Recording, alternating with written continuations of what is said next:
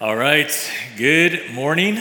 Good morning. It's good to see all of you again. If you uh, weren't here when Jared gave me that uh, amazing introduction, my name is Jesse. I'm one of the pastors at Zoe Community Church in Allen, not that far away. I used to actually live in McKinney and make that commute over there. Um, but we, uh, we've had a relationship with uh, your pastors for a while now. We've known them for a few years.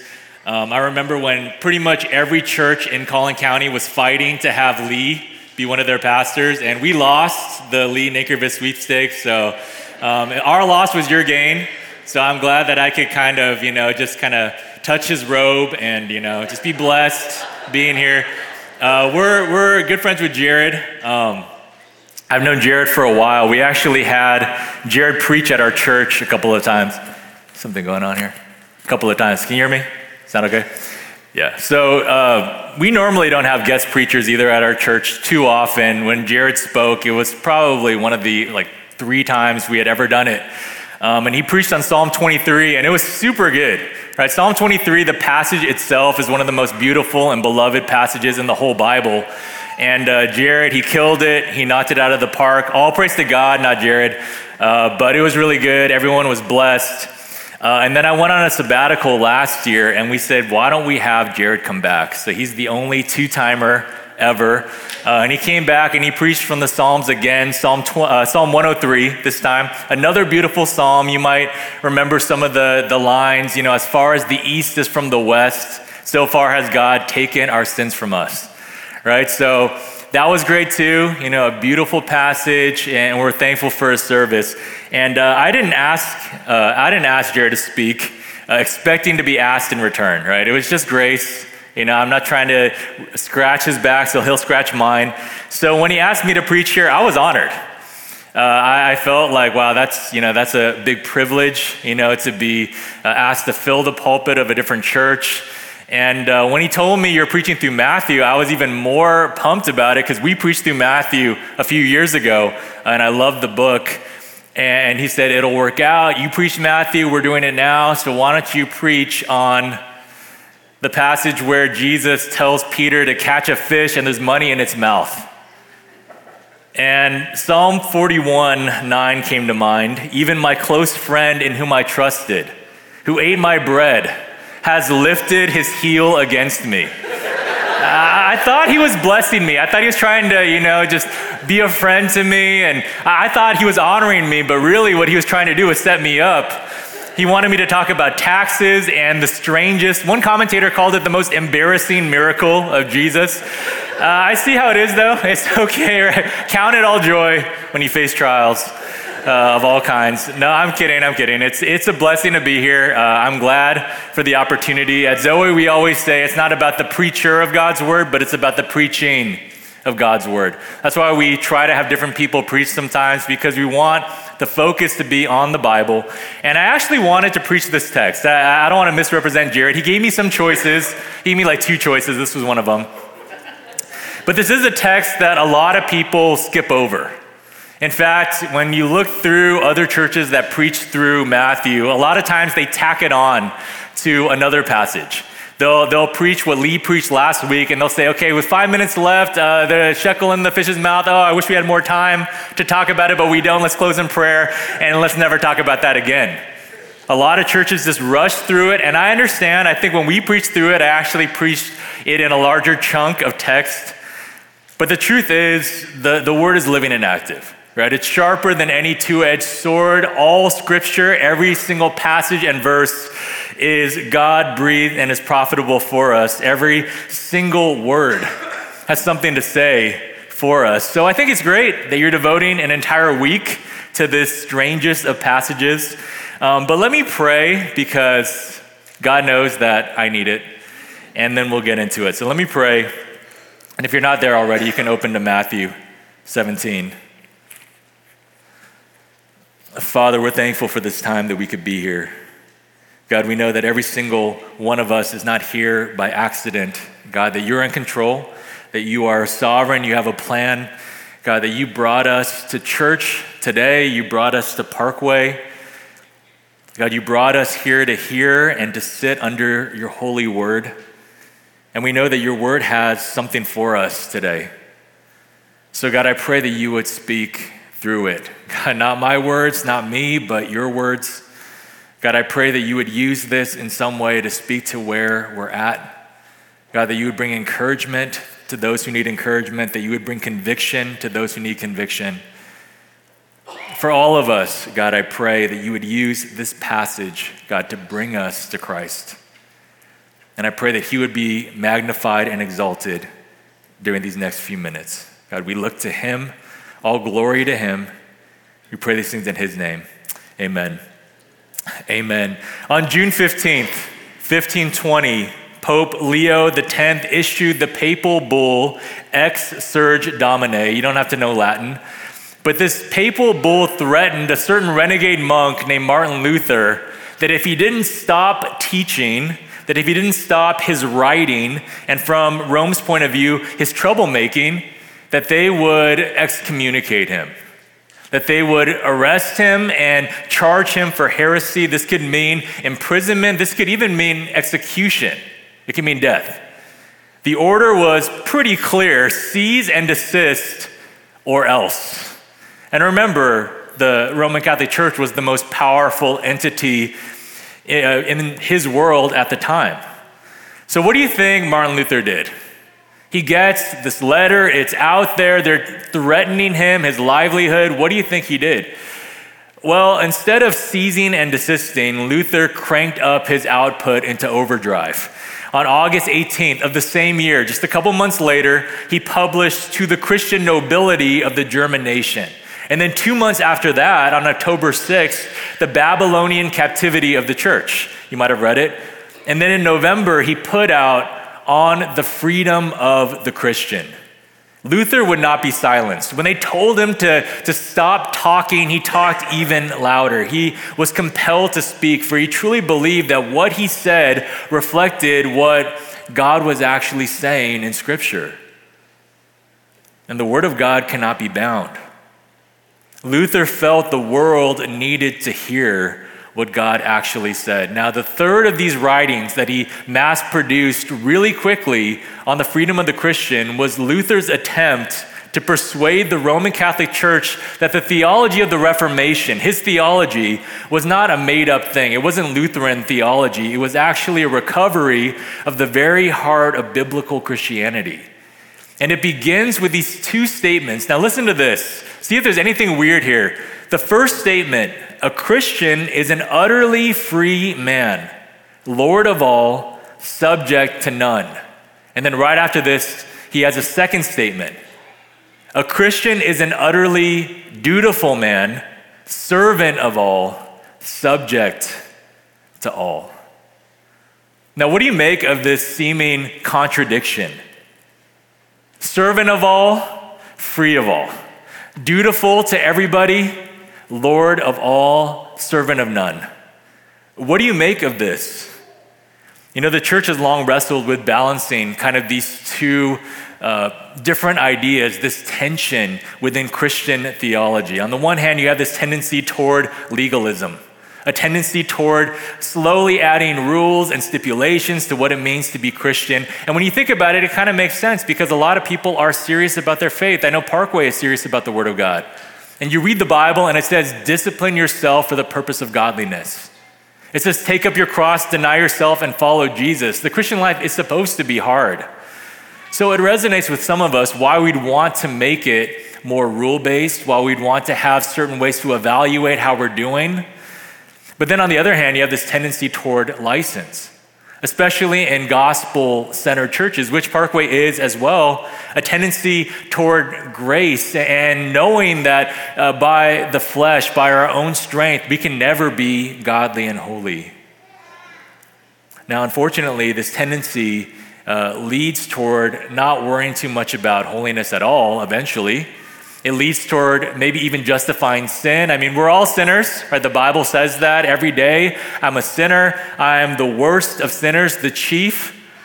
Are we totally depraved? So we might as well just sin and then grace will abound. Now we're in Matthew 17. Uh, we're more than halfway through the book, and things are starting to heat up at this point. If you've been here through the series, you can kind of see the movement of how Matthew is writing this book. And Jesus has been saying some surprising things, right? In the Sermon on the Mount, he said that you must be perfect as your heavenly Father is perfect. I mean, you thought the Pharisees were hardcore. Jesus raises the stakes. He says, You have to be perfect. The standard is perfection. It seems like he's laying the heaviest yoke possible upon those who would want to follow him. But then in Matthew 11, he says, Come to me, all who labor and are heavy laden, and I will give you rest. And then he says, For my yoke is easy and my burden is light. So which is it? Is the yoke perfection? doing everything right, or is the yoke easy and light? Is it serve everyone, serve God with every breath you have, or is it freedom? What do you make of this seeming contradiction? Let's get into the text. Today, we're going to look at three, we're going to look at this in three parts, okay? I'm going to try to make it a little bit more parkway style, but also that's just the way I roll. So, first, we're going to see a loaded question. Okay, a loaded question. Look at verse 24. When they came to Capernaum, the, the collectors of the two drachma tax went up to Peter and said, Does your teacher not pay the tax? Okay, so real quick, Capernaum was a fishing town in Galilee. Okay, Jesus grew up in this northern Israel area, and Capernaum was specifically the home base for Jesus and his ministry. It's where Peter lived, and it's where Matthew himself, the author of the book, once collected taxes. Capernaum is a very important city for these people. Now, for those of you who have been around for a while, or even just church, and Jared even mentioned it, he talked about taxes and how I'm going to tell you about taxes. When you hear taxes in the Bible, when you hear about tax collecting, for most Christians, your mind immediately goes somewhere right? We might think of the famous parable that Jesus told. I actually preached it at Zoe just a few weeks ago the Pharisee and the tax collector. Or you might think about uh, toward the end of the Gospel of Luke when this short little guy named Zacchaeus climbs up a tree because he wants to see Jesus. He's a tax collector. If you know anything about the history of tax collecting in Israel, you know that tax collectors were the most despised category of sinner. I mean, they would say tax collectors and sinners. They were that bad. And it's because they were traitors. Right? Tax collectors were Israelites who, uh, for some reason, joined with Rome. Okay, so Rome had taken over, they were in charge. Tax collectors took advantage of their own people on behalf of their subjugators. And the thing about tax collectors was they had a reputation for extortion too. So Rome would lay kind of a heavy burden upon these people that were really under their feet. Maybe 30%, whatever it might be, of everything you make, you got to give it to Caesar. But then the tax collectors would show up. They were your fellow countrymen, your neighbors. They would show up and say, actually, give me 40. And you couldn't argue because if you said, well, uh, isn't it only 30? I don't want to give you 40. They would turn you in for tax evasion. They had the whole power of the Roman legion behind them, so they would just skim off the fat off the top. They would pocket all of that from themselves, and you couldn't stop them. They had the authority of the Roman Empire behind them. They do this to their own fellow countrymen, again, their own neighbors, even their own family. I mean, if you think about it, Israel, technically, they were all kin, they were all descended from the same family. All this to say, tax collectors were soulless. They were the worst of the worst. They uh, were the ones that you look to as an example of those who are far from God. And it's why it was such a big deal that Matthew was called by Jesus to be a disciple. That's why it's so powerful. That's why it was a scandal that when the tax collectors were drawing near and, and eating with Jesus and wanting to hear the good news. Now, that being said, this is a different tax here. So thank you. Phew. I thought I had to teach on actual taxes and tell you to like uh, don't evade the IRS or anything like that. This is not the same tax. This is actually very different. Don't jump to any assumptions. This is not the Roman tax. This is not a give to Caesar, what is Caesar's kind of thing. This is the two drachma tax. Now, okay, what is that? We need to do a little explaining here. A drachma was a Greek coin made out of silver. Okay? Now, it was roughly equivalent to the Roman denarius, and you see Jesus talk about the denarius sometimes. Now, a denarius was one day's worth of work.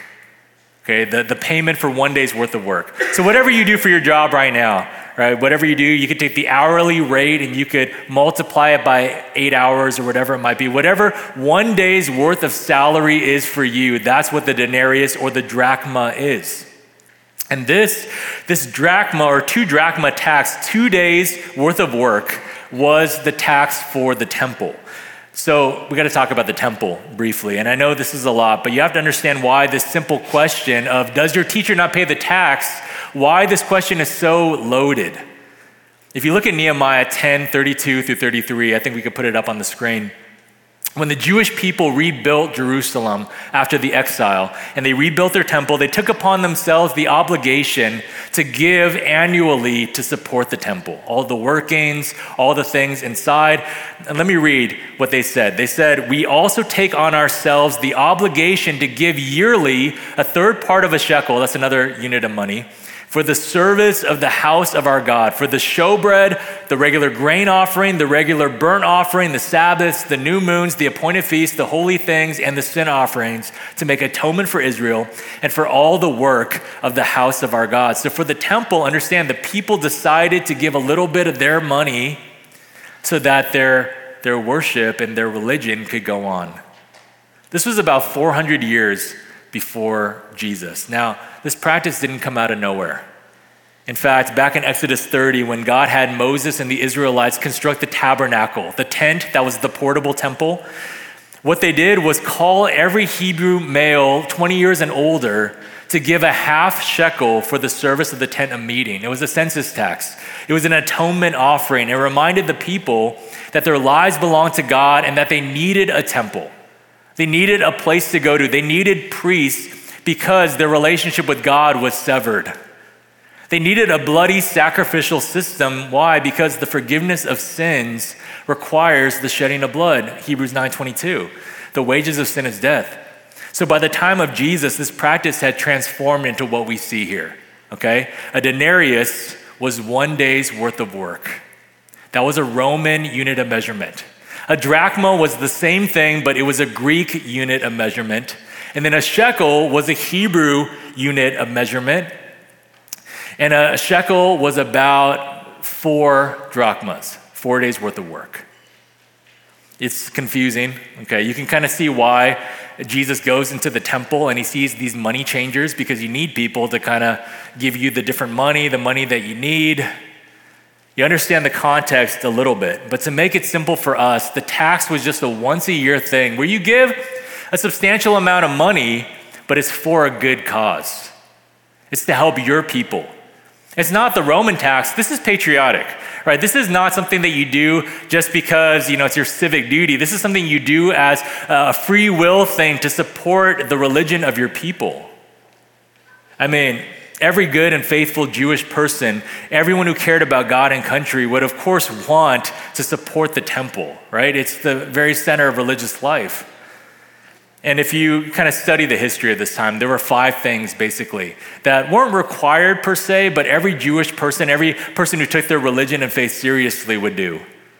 First, they would travel to Jerusalem yearly, semi annually for the different festivals and sacrifices. Second, they would go to the synagogue every single Sabbath for worship. Third, they would observe all of the national feasts. Fourth, they would seek to maintain some type of relationship with the Jewish diaspora, all the Jewish people who were scattered throughout the world, the Roman Empire.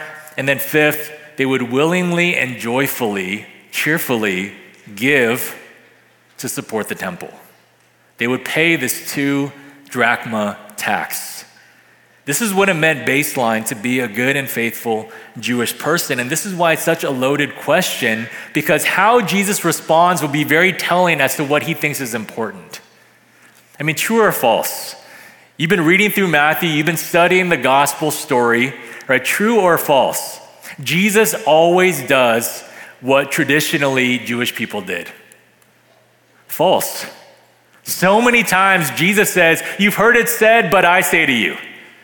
Everyone is saying to do this, but that's totally wrong. They ask him, Okay, are you going to give this two drachma tax? Are you going to support the temple? And you're not sure what he's going to say, even how they word it. Does he not pay it? They're assuming that he doesn't do it. It's not just about the money, they, they're good for two drachmas. It's about the significance. Does Jesus care about the things that are so dear to their hearts? I mean, Jesus has been blowing minds in Matthew. He's been teaching in a way that no one has ever heard. And he hasn't been afraid to take these unpopular stands, to go against the conventional religious wisdom. He's not afraid to offend people for the truth. So, what is he going to say? What is his take on what it means to be good and faithful? You know, I met a guy um, a couple of years ago at church, and uh, he is unusually faithful, I would say. He's the kind of guy who shows up to everything in church. And, and I'm not saying that uh, that's better or worse, but it's something that I, I noticed, right? If we have a special event, he's there early. We need to set up chairs for something, then he shows up and does it. If we have like a Sunday school class or if we have a theology class, he's there. Prayer meeting, he's there. Um, and it's not because he has a lot of free time. He has four young kids. Now, he's a police officer who works these crazy shifts, but he's always there. He stayed up all night. He shows up early the next day. And I was wondering why that was. And not that I was, you know, suspicious of him or anything, but it was a little unusual and we were meeting up and we were talking, and I found out that he grew up in this church that was uh, full of technically optional things, but it was really mandatory. So they would have prayer meetings in the morning, and he would just have to go. Even though you didn't have to go, if you were actually serious about God, you would go. At this church, it was an unspoken rule. If you're actually a Christian, then of course you will cheerfully and joyfully and willingly do the things that good Christians do. Now, he left that church, thankfully. It's not our church. He left that church. But kind of that, that discipline and that commitment is something that still sticks with him to this day. And he's been trying to kind of get out of some of that legalism. We should think about this. And Parkway Church, you should think about this just for the sake of your own discernment and self awareness. Is there anything in this church or in how you operate as a Christian where there, you know, it's technically optional according to the scripture, but for you, right, or for us, if you're a good Christian, you would do it? You know what I mean? Right? Like you don't have to read the Bible every day. There's no verse that says if you want to be saved, you got to have a quiet time of 30 minutes every single morning. But in some churches, if you say, you know, I haven't read the Bible in three months, people are going to look at you weird. They're going to question your salvation. And a lot of Christians, we live with kind of this low grade, continuous guilt. Am I reading the Bible enough? Am I praying enough? Am I doing enough to be a good and faithful and serious Christian? And even though we know in the back of our minds that this isn't the gospel, we still kind of have this standard, this unspoken rule of what a good Christian is. I mean, just to make it really practical, I know a lot of mothers that I speak to or that uh, I hear share, uh, for, you know, from my wife and things like that. They struggle with this guilt of not being a good enough Christian mother. And it's like every discussion that the moms have, every question is loaded, unintentionally, most likely, but it's loaded. Someone will say, "Oh, have you uh, started catechizing your kids yet?" You know, I started when my kids were two. And maybe it is an innocent question, but then all the other moms are thinking, oh, wait, am I behind? Am I not teaching my kids what they need to learn? Maybe they ask something like, Have you read the new parenting book? And you haven't even heard of it. But now you feel again like you're behind. You're not being a faithful mother. And again, you don't have to do it. And I'm not saying these things are bad either. But we start to build these layers upon layers of rules and things that we need to do to be good Christians. See, this passage isn't about just a couple of dollars. It's about the obligations that we feel, rightly or wrongly, that we have that are placed upon us. Does your teacher not pay the temple tax? Verse 25, what does Peter say? He just says, Yes. They're soliciting at the door. They knock. Does your teacher not pay the tax? He's like, uh, yeah, sure. And then he ducks into the house. I don't think he actually knows. He's going to find out. And from here, we move to a loaded question to a little parable. A little parable. Jesus decides to teach a lesson here. He said, Yes. And when he came into the house, Jesus spoke to him first, saying, What do you think, Simon? From whom do kings of the earth take toll or tax? From their sons or from others? Now, remember, Capernaum is where Peter lived. If you're trying to picture what's going on here in your mind's eye, this is probably Peter's house. That's why he got the door. Someone knocks, How about that annual temple tax? Peter assumes the answer is yes, because that's what they've always done, but he's not totally sure, I think, because Jesus is different. So he goes inside, maybe to get the money, maybe to check what Jesus wants to do.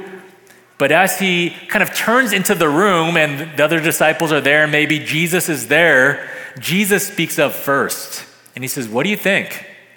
He doesn't say who was at the door, or he doesn't say, Judas, go get the money from the money bags. This is a teaching moment. He says, What do you think? When you think of earthly kings, who do they tax? Their sons or others? Now, this isn't a true parable per se, but it does take a parable's form. A parable is a story that uses kind of everyday, generic characters and settings to teach a deeper spiritual truth. He doesn't say, okay, don't pay it. He doesn't say, just go pay it. Instead, he says, what do you think about the kings of the earth? And as always, Jesus is getting at something. And this is what I love about the Gospel of Matthew. See, I don't know if you've ever wondered about this, but you read the New Testament and you read Matthew and you're like, okay, cool, that was great.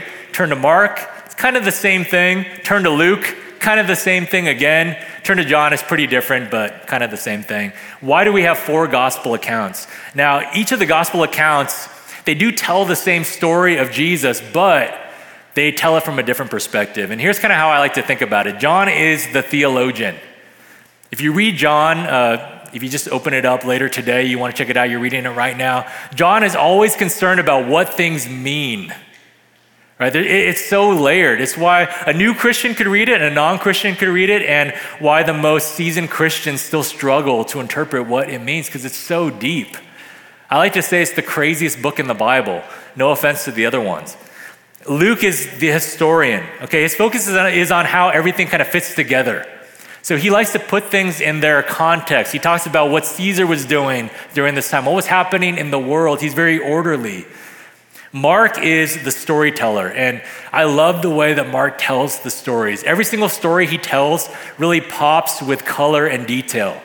He adds in things that the others don't have. And if you're wondering, how does Mark know he wasn't there?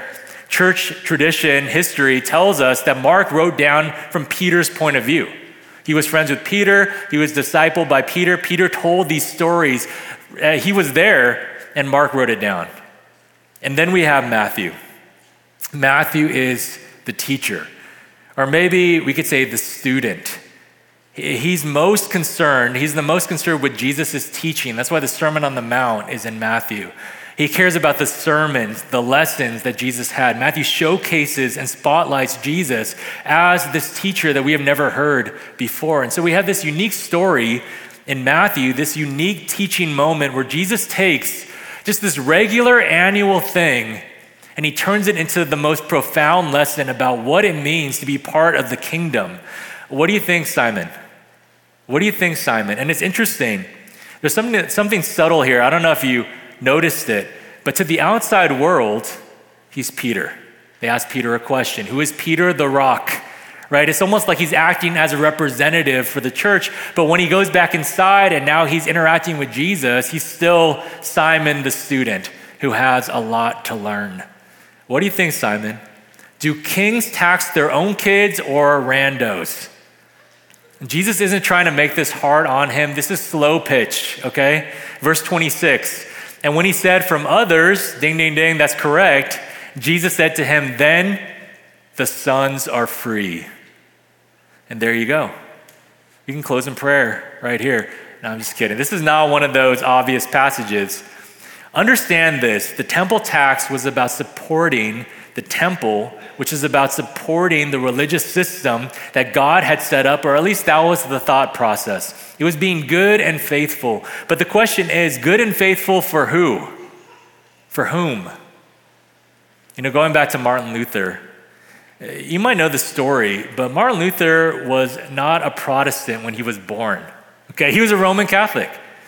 He was a guy who was very gifted. He was studying law. He was going places. And then he got caught up in this crazy thunderstorm and he thought he might die. So he made this rash, vow to God, uh, uh, rash vow to God. And he said, If you get me out of this alive, I'm going to serve you.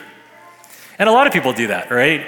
Like something crazy happens, you say, you know what, I'm going to quit my job. I'm going to become, you know, a missionary or something. Most people, after they get out of it, they say, never mind. But Martin Luther was a uniquely serious guy. So after he survived, spoiler alert, he joined a monastery. Right? He, he shaved a circle into his head, right? And he put on the brown robes and he joined the monastery as a monk. And he didn't just want to be kind of a low quality monk, he wanted to be as faithful as he could to God. So you read the stories and it's crazy what he was doing. He was fasting so much it messed up his body right? He was like beating himself. He, he would go to confession hours a day because he was trying to think about all the sins that he committed so that he could repent. It got so bad that when he showed up to the confessional, the priests were like, oh man, like Martin is here again. But he felt like he had to do this.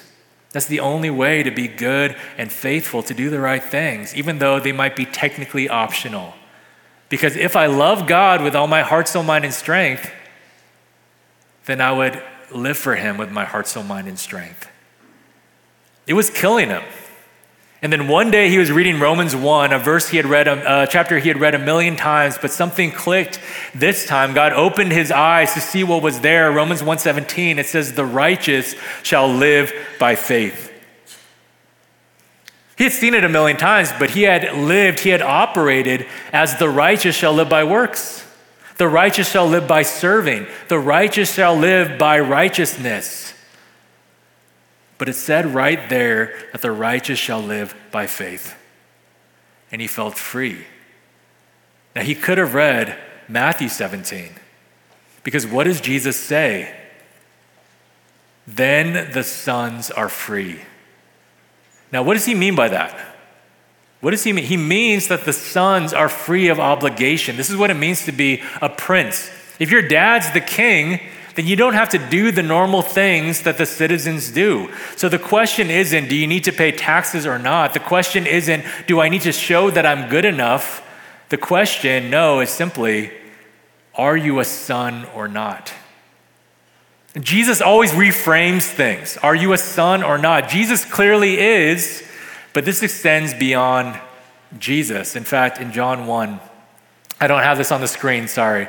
Just listen. John 1:14, and the word became flesh and dwelt among us, and we have seen his glory, glory as of the only son from the Father, full of grace and truth. But in the same passage, even though Jesus is the only begotten son, it says, "But to all who did receive him, who received Christ, who believed in his name, he gave the right to become children of God. He gave them that right to become sons of the King. If you receive Christ by faith, you receive sonship. Now, I know that's kind of weird sometimes for the ladies to hear, but understand that in this culture, sonship meant that you received the inheritance, it was a status. Everyone who is in Christ receives the status of son. You're a child of the king, and that means that you are free. You know, just recently we were preaching through parables. That's why we did the Pharisee and the tax collector. We also preached the parable of the prodigal son, the most famous parable of them all. And if you remember the story, even if you're not a Christian here today, you might be familiar with kind of the story beats, right? There's a younger son, and he wants right? He wants his share of the inheritance. He takes his father's money and then he goes off and he squanders it on wild living. He spends it all, he blows it, and then he hits rock bottom. You know, things get bad with the economy. There's, you know, a famine in the land. And he finds himself as a Jewish person, not only starving, not only broke, but having to work with pigs. And if you know anything about kosher, you know that this is not kosher when he's in the mud, right? He, he's so hungry that he wants to eat the pig's food. He remembers his father. And he says, You know, my father's servants, they have more than enough. I'll go back and I'll say, I'm sorry that I have sinned. And I'll say, I'm not worthy to be a son. Just treat me as a servant. Just hire me And, let's just move on from there. And he goes back, and while he's still a long way off, his father sees him. And you know the story. His father runs to him. And his son says, You know, what he had rehearsed I have sinned against heaven and before you. I'm not worthy to be your son. But the father, he says, Bring quickly the best robe and put it on him. Give him the family signet ring. Get him shoes. Slaughter the fattened calf. My son was dead and he is alive again. He was lost and now he is found. He doesn't say, You're right, you're not worthy, you're not a son of mine anymore. Go out back. Now, when you start to break down the story, I mean, the truth is, the son isn't worthy. He's not worthy if you had to earn sonship. But that's not how it works. It's not about worthiness, it's about the father's generosity it's about his relationship with him, it's about his grace. So here's the lesson of Matthew 17, at least one of the lessons. Christianity, the religion that Jesus is establishing, the ethic of the kingdom of heaven, it's about freedom because Christianity is about grace. It's about freedom because Christianity is about grace. There is no obligation when it comes to Christianity, for we cannot earn sonship even if we tried. Sonship is not a thing you can earn, it can only be granted to you. I mean, Martin Luther tried so hard to be a son, to earn sonship. It wasn't until he realized salvation is only by grace through faith that he was free. So, that being said, what about the temple tax? Galatians 5:1. I think we have it. It says, Paul writes, "For freedom Christ has set us free. Stand firm therefore and do not submit again to a yoke of slavery."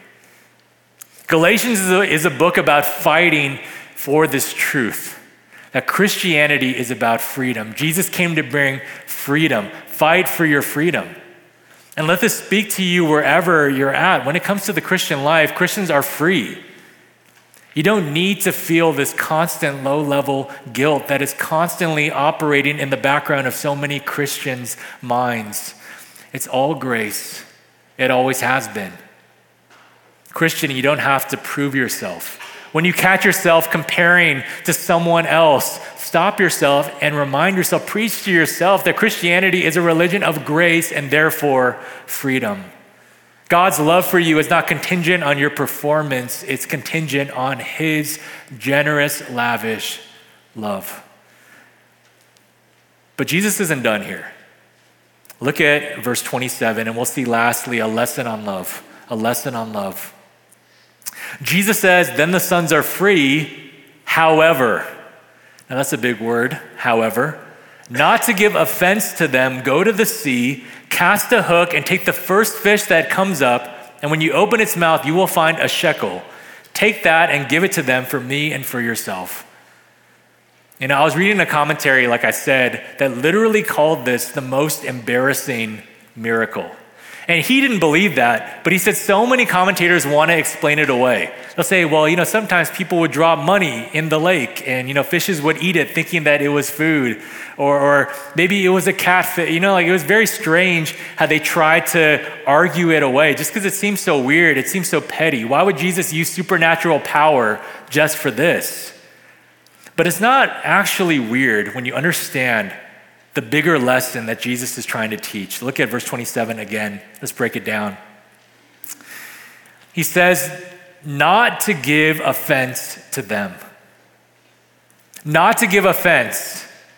Let's pay the tax. You're free, but not to offend them. Let's pay the tax. Now, we got to talk about this because we live in a day and age where literally everyone is super offended by like everything, right? You might be tired of trying to watch what you say and watch what you do because you know no matter how hard you try, people are going to take offense.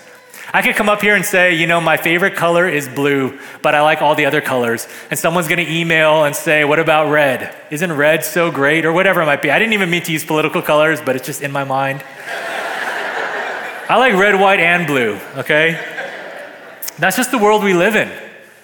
It's the world we live in where people are looking to be offended.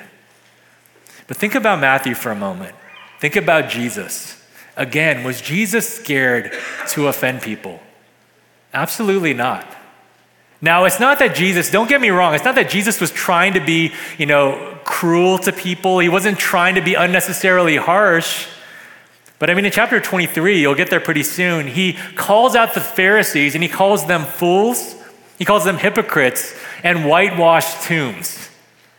I mean, Jesus will say hard things. He will say things that are not easy to stomach if they are true and are necessary to hear. So, what gives here? Why does he give this warning about not offending people? Just say, look, all right, we're, we're part of Jesus' crew. Jesus is the Son of God, He's the Christ. Peter already declared this. And you know, we're going a different way. We don't need the temple, right? Jesus is the true temple, whatever it might be. Why not say these things? Well, it's important to understand that the word offended here in the word uh, in the original Greek is at root the word scandalizo. Okay, scandalizo. It's related to the word group from which we get the word scandalize, scandal, those things. But scandalizo okay, in this context carries the connotation of causing someone to stumble, someone to, to fall into sin, someone to lose faith.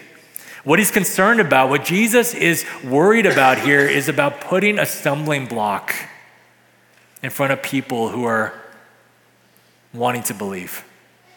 At Galatians 5, Paul writes, For freedom, Christ has set us free. Stand firm, therefore, and do not submit again to a yoke of slavery. But what does he say right after this in Galatians 5 2? He says, Look, I, Paul, say to you that you, if you accept circumcision, Christ will be of no advantage to you. I testify again to every man who accepts circumcision that he is obligated to keep the whole law. You are severed from Christ, you who would be justified by the law. You have fallen away from grace. How can you fall away from grace? The only way you could fall away from grace is when you choose to turn away from the only hope that you have toward trusting in yourself, trying to earn your salvation. This is what Galatians is about. It's a book of freedom, it's a book about the gospel. Now, the Galatians were in danger of basically walking away.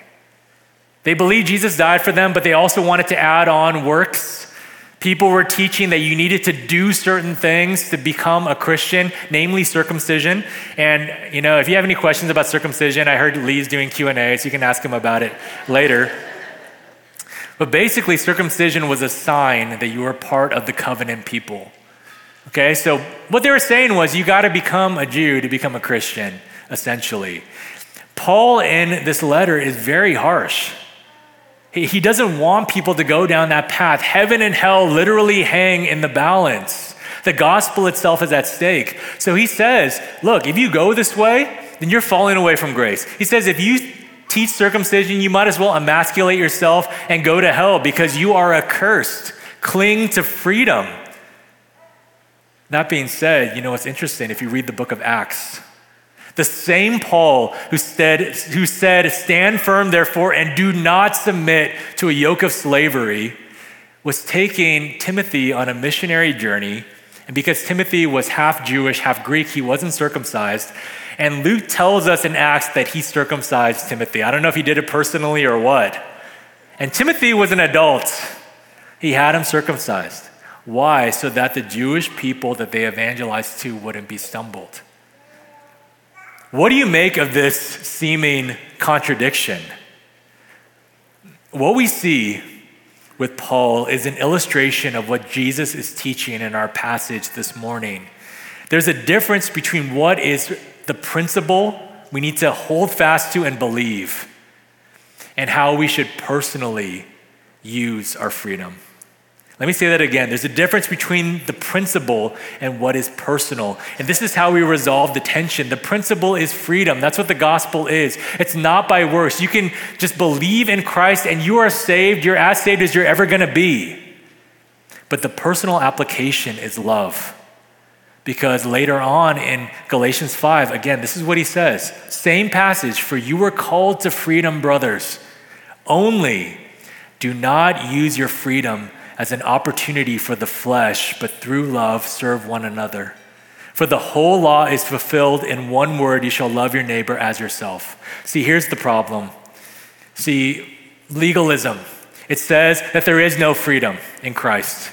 It's just a heavier yoke. You got to just do all these things or else. License says that you are free, but free to sin. Let's continue sinning. Let's continue dishonoring God. Why? Because God is gracious. But what the gospel actually says is not, uh, it's not legalism or license, it's liberty, it's freedom. It's not freedom to sin, it's freedom from sin. Freedom from the power of sin, from the penalty of sin, and ultimately from the presence of sin in the future. See, our freedom that we are given by Christ, it's not just an opportunity to enjoy the rights and privileges of being a son of God, but to also act like the Son of God did. And how did he act? How did the Son of the living God act? It says that though he was in the form of God, he did not count equality with God a thing to be grasped, but made himself nothing, taking the form of a servant and being found in human form, humbled himself by becoming obedient to the point of death, even death on a cross. Why? For us. If anyone should know what this means, it should be Christians. And what did the passage last week talk about? What did Jesus talk about? He again foretold his death and resurrection. That's why he came. See, it's the cross of Christ that solves the seeming contradiction of Christianity. We are totally free because of Christ, because he died for us. But we are servants of all because of Christ, because he, though God himself, became a servant and died for us. You don't have to love anybody. You get to because he loved you. Friends, Jesus wants Peter and us as readers of Matthew to understand that this kingdom is not one of legalism or license. It's better than that.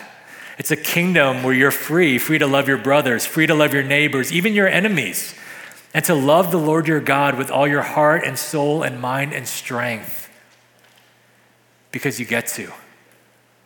You know, my friend, the guy that I met who was part of kind of that cult like church, he said that when he first left that church and he went to this different church, it was in a different state, he said he went to the prayer meeting uh, by himself. You know, he wanted to check it out and he was used to 100% attendance at the prayer meeting because you had to. He showed up and there were like 10 people there. And he said it was the most awesome thing because he knew that the 10 people there were there because they wanted to. One more thing in conclusion why the miracle? I was going to say we ran out of time. Don't want to talk about it. We, I kind of am out of time, sorry. But one more thing in conclusion. Why the miracle? Why not have Peter go fishing, sell the fish at least? Why not have Judas just cough up the money? Why use supernatural power? Read verse 27 again. However, not to give offense to them, go to the sea and cast a hook and take the first fish that comes up. And when you open its mouth, you will find a shekel. Take that and give it to them for me and for yourself. Two drachmas, okay, was equivalent to half a shekel. A shekel is four drachmas. So if there's a full shekel, I don't know, it's like a word problem. If there's a full shekel in its mouth, basically what he's saying is, there's enough for me and for you, Peter. And that's what he says take it and pay the tax for both of us. Why does this matter? Well, I'll illustrate this as we close with Corrie ten Boom. I'm not a crier, but sometimes I cry when I talk about Corrie ten Boom. I think I've inoculated myself, so I won't. Um, but if you don't know who she is, Corrie ten Boom was a Dutch Christian woman who, along with her family, was arrested by the Nazis for trying to help the Jews. And she and her sister and you know the rest of her family, they were put into a concentration camp and her sister died there. Her father died under you know imprisonment from the nazis. She miraculously got out because of a clerical error. And after she got out she would travel and, and she had this burden on her heart to, to try to reach the german people especially with the gospel. She wanted to bring reconciliation by sharing her testimony. And she was in germany right after the war at a church service, she was asked to share her testimony after. She shared about how there's freedom in Christ, right? No matter what you've done, right? God can take your sins as far as the east is from the west. And then she saw this guy, a former SS guard from the camp that she was in, the, the camp that her sister died in. He was one of their tormentors. And he comes up to her after and he says, What a wonderful testimony, Fräulein, right? Praise God. You know, after, you know, I was, he says, I don't know if you know this, but I was in the camp that you were in. And she's like, Of course, I know this. But he said, After the war, I became a Christian. And I, am so thankful that God has forgiven me. I know Christ has, has died for my sins, but I want to ask you for your forgiveness. And he reached out his hand to shake her hand. And everything in her did not want to take this guy's hand. All the memories came flooding back. She hated in her flesh the thought of having to just extend forgiveness so glibly, so freely. But she also knew in the back of her mind that she had just shared that God, by grace, gives us freedom, that He takes our sins away. And if Jesus had died for this guy's sins and my sins, if Jesus forgave him and me, how could I not? So she prayed, Lord, forgive me for my bitterness. Forgive me for my hate. I will reach out my hand. I don't feel like it, but I will. You're going to need to help me. You're going to have to supply the feeling. And she took his hand and she said the most incredible thing happened. She felt a change in her heart. It, ran through her arm to her hand to his, a feeling of true forgiveness and grace that could only come from the Lord. And she discovered that when he tells us to love, he gives, along with the command to love, also the grace to love. Look, the, the Christian life is actually simple. You are under obligation to nobody. No one can judge you. You don't have to measure up to anyone else. Just believe upon the Lord Jesus Christ and be saved. The Christian life is simple, but it's not easy. For the Christian life is more than following rules or doing whatever you want. It's about being conformed into the image of the Son of God. It's about sacrificial love for the good of others. It's about being free from sin so that you could be used by God in this world. It's not easy.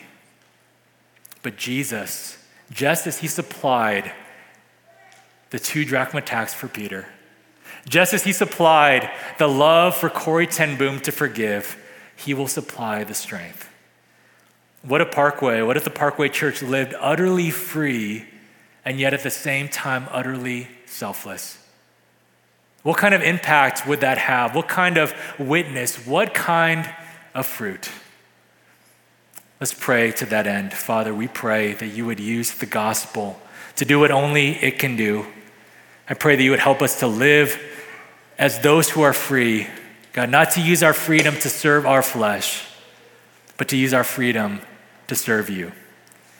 Thank you, God. We pray that you would be our help.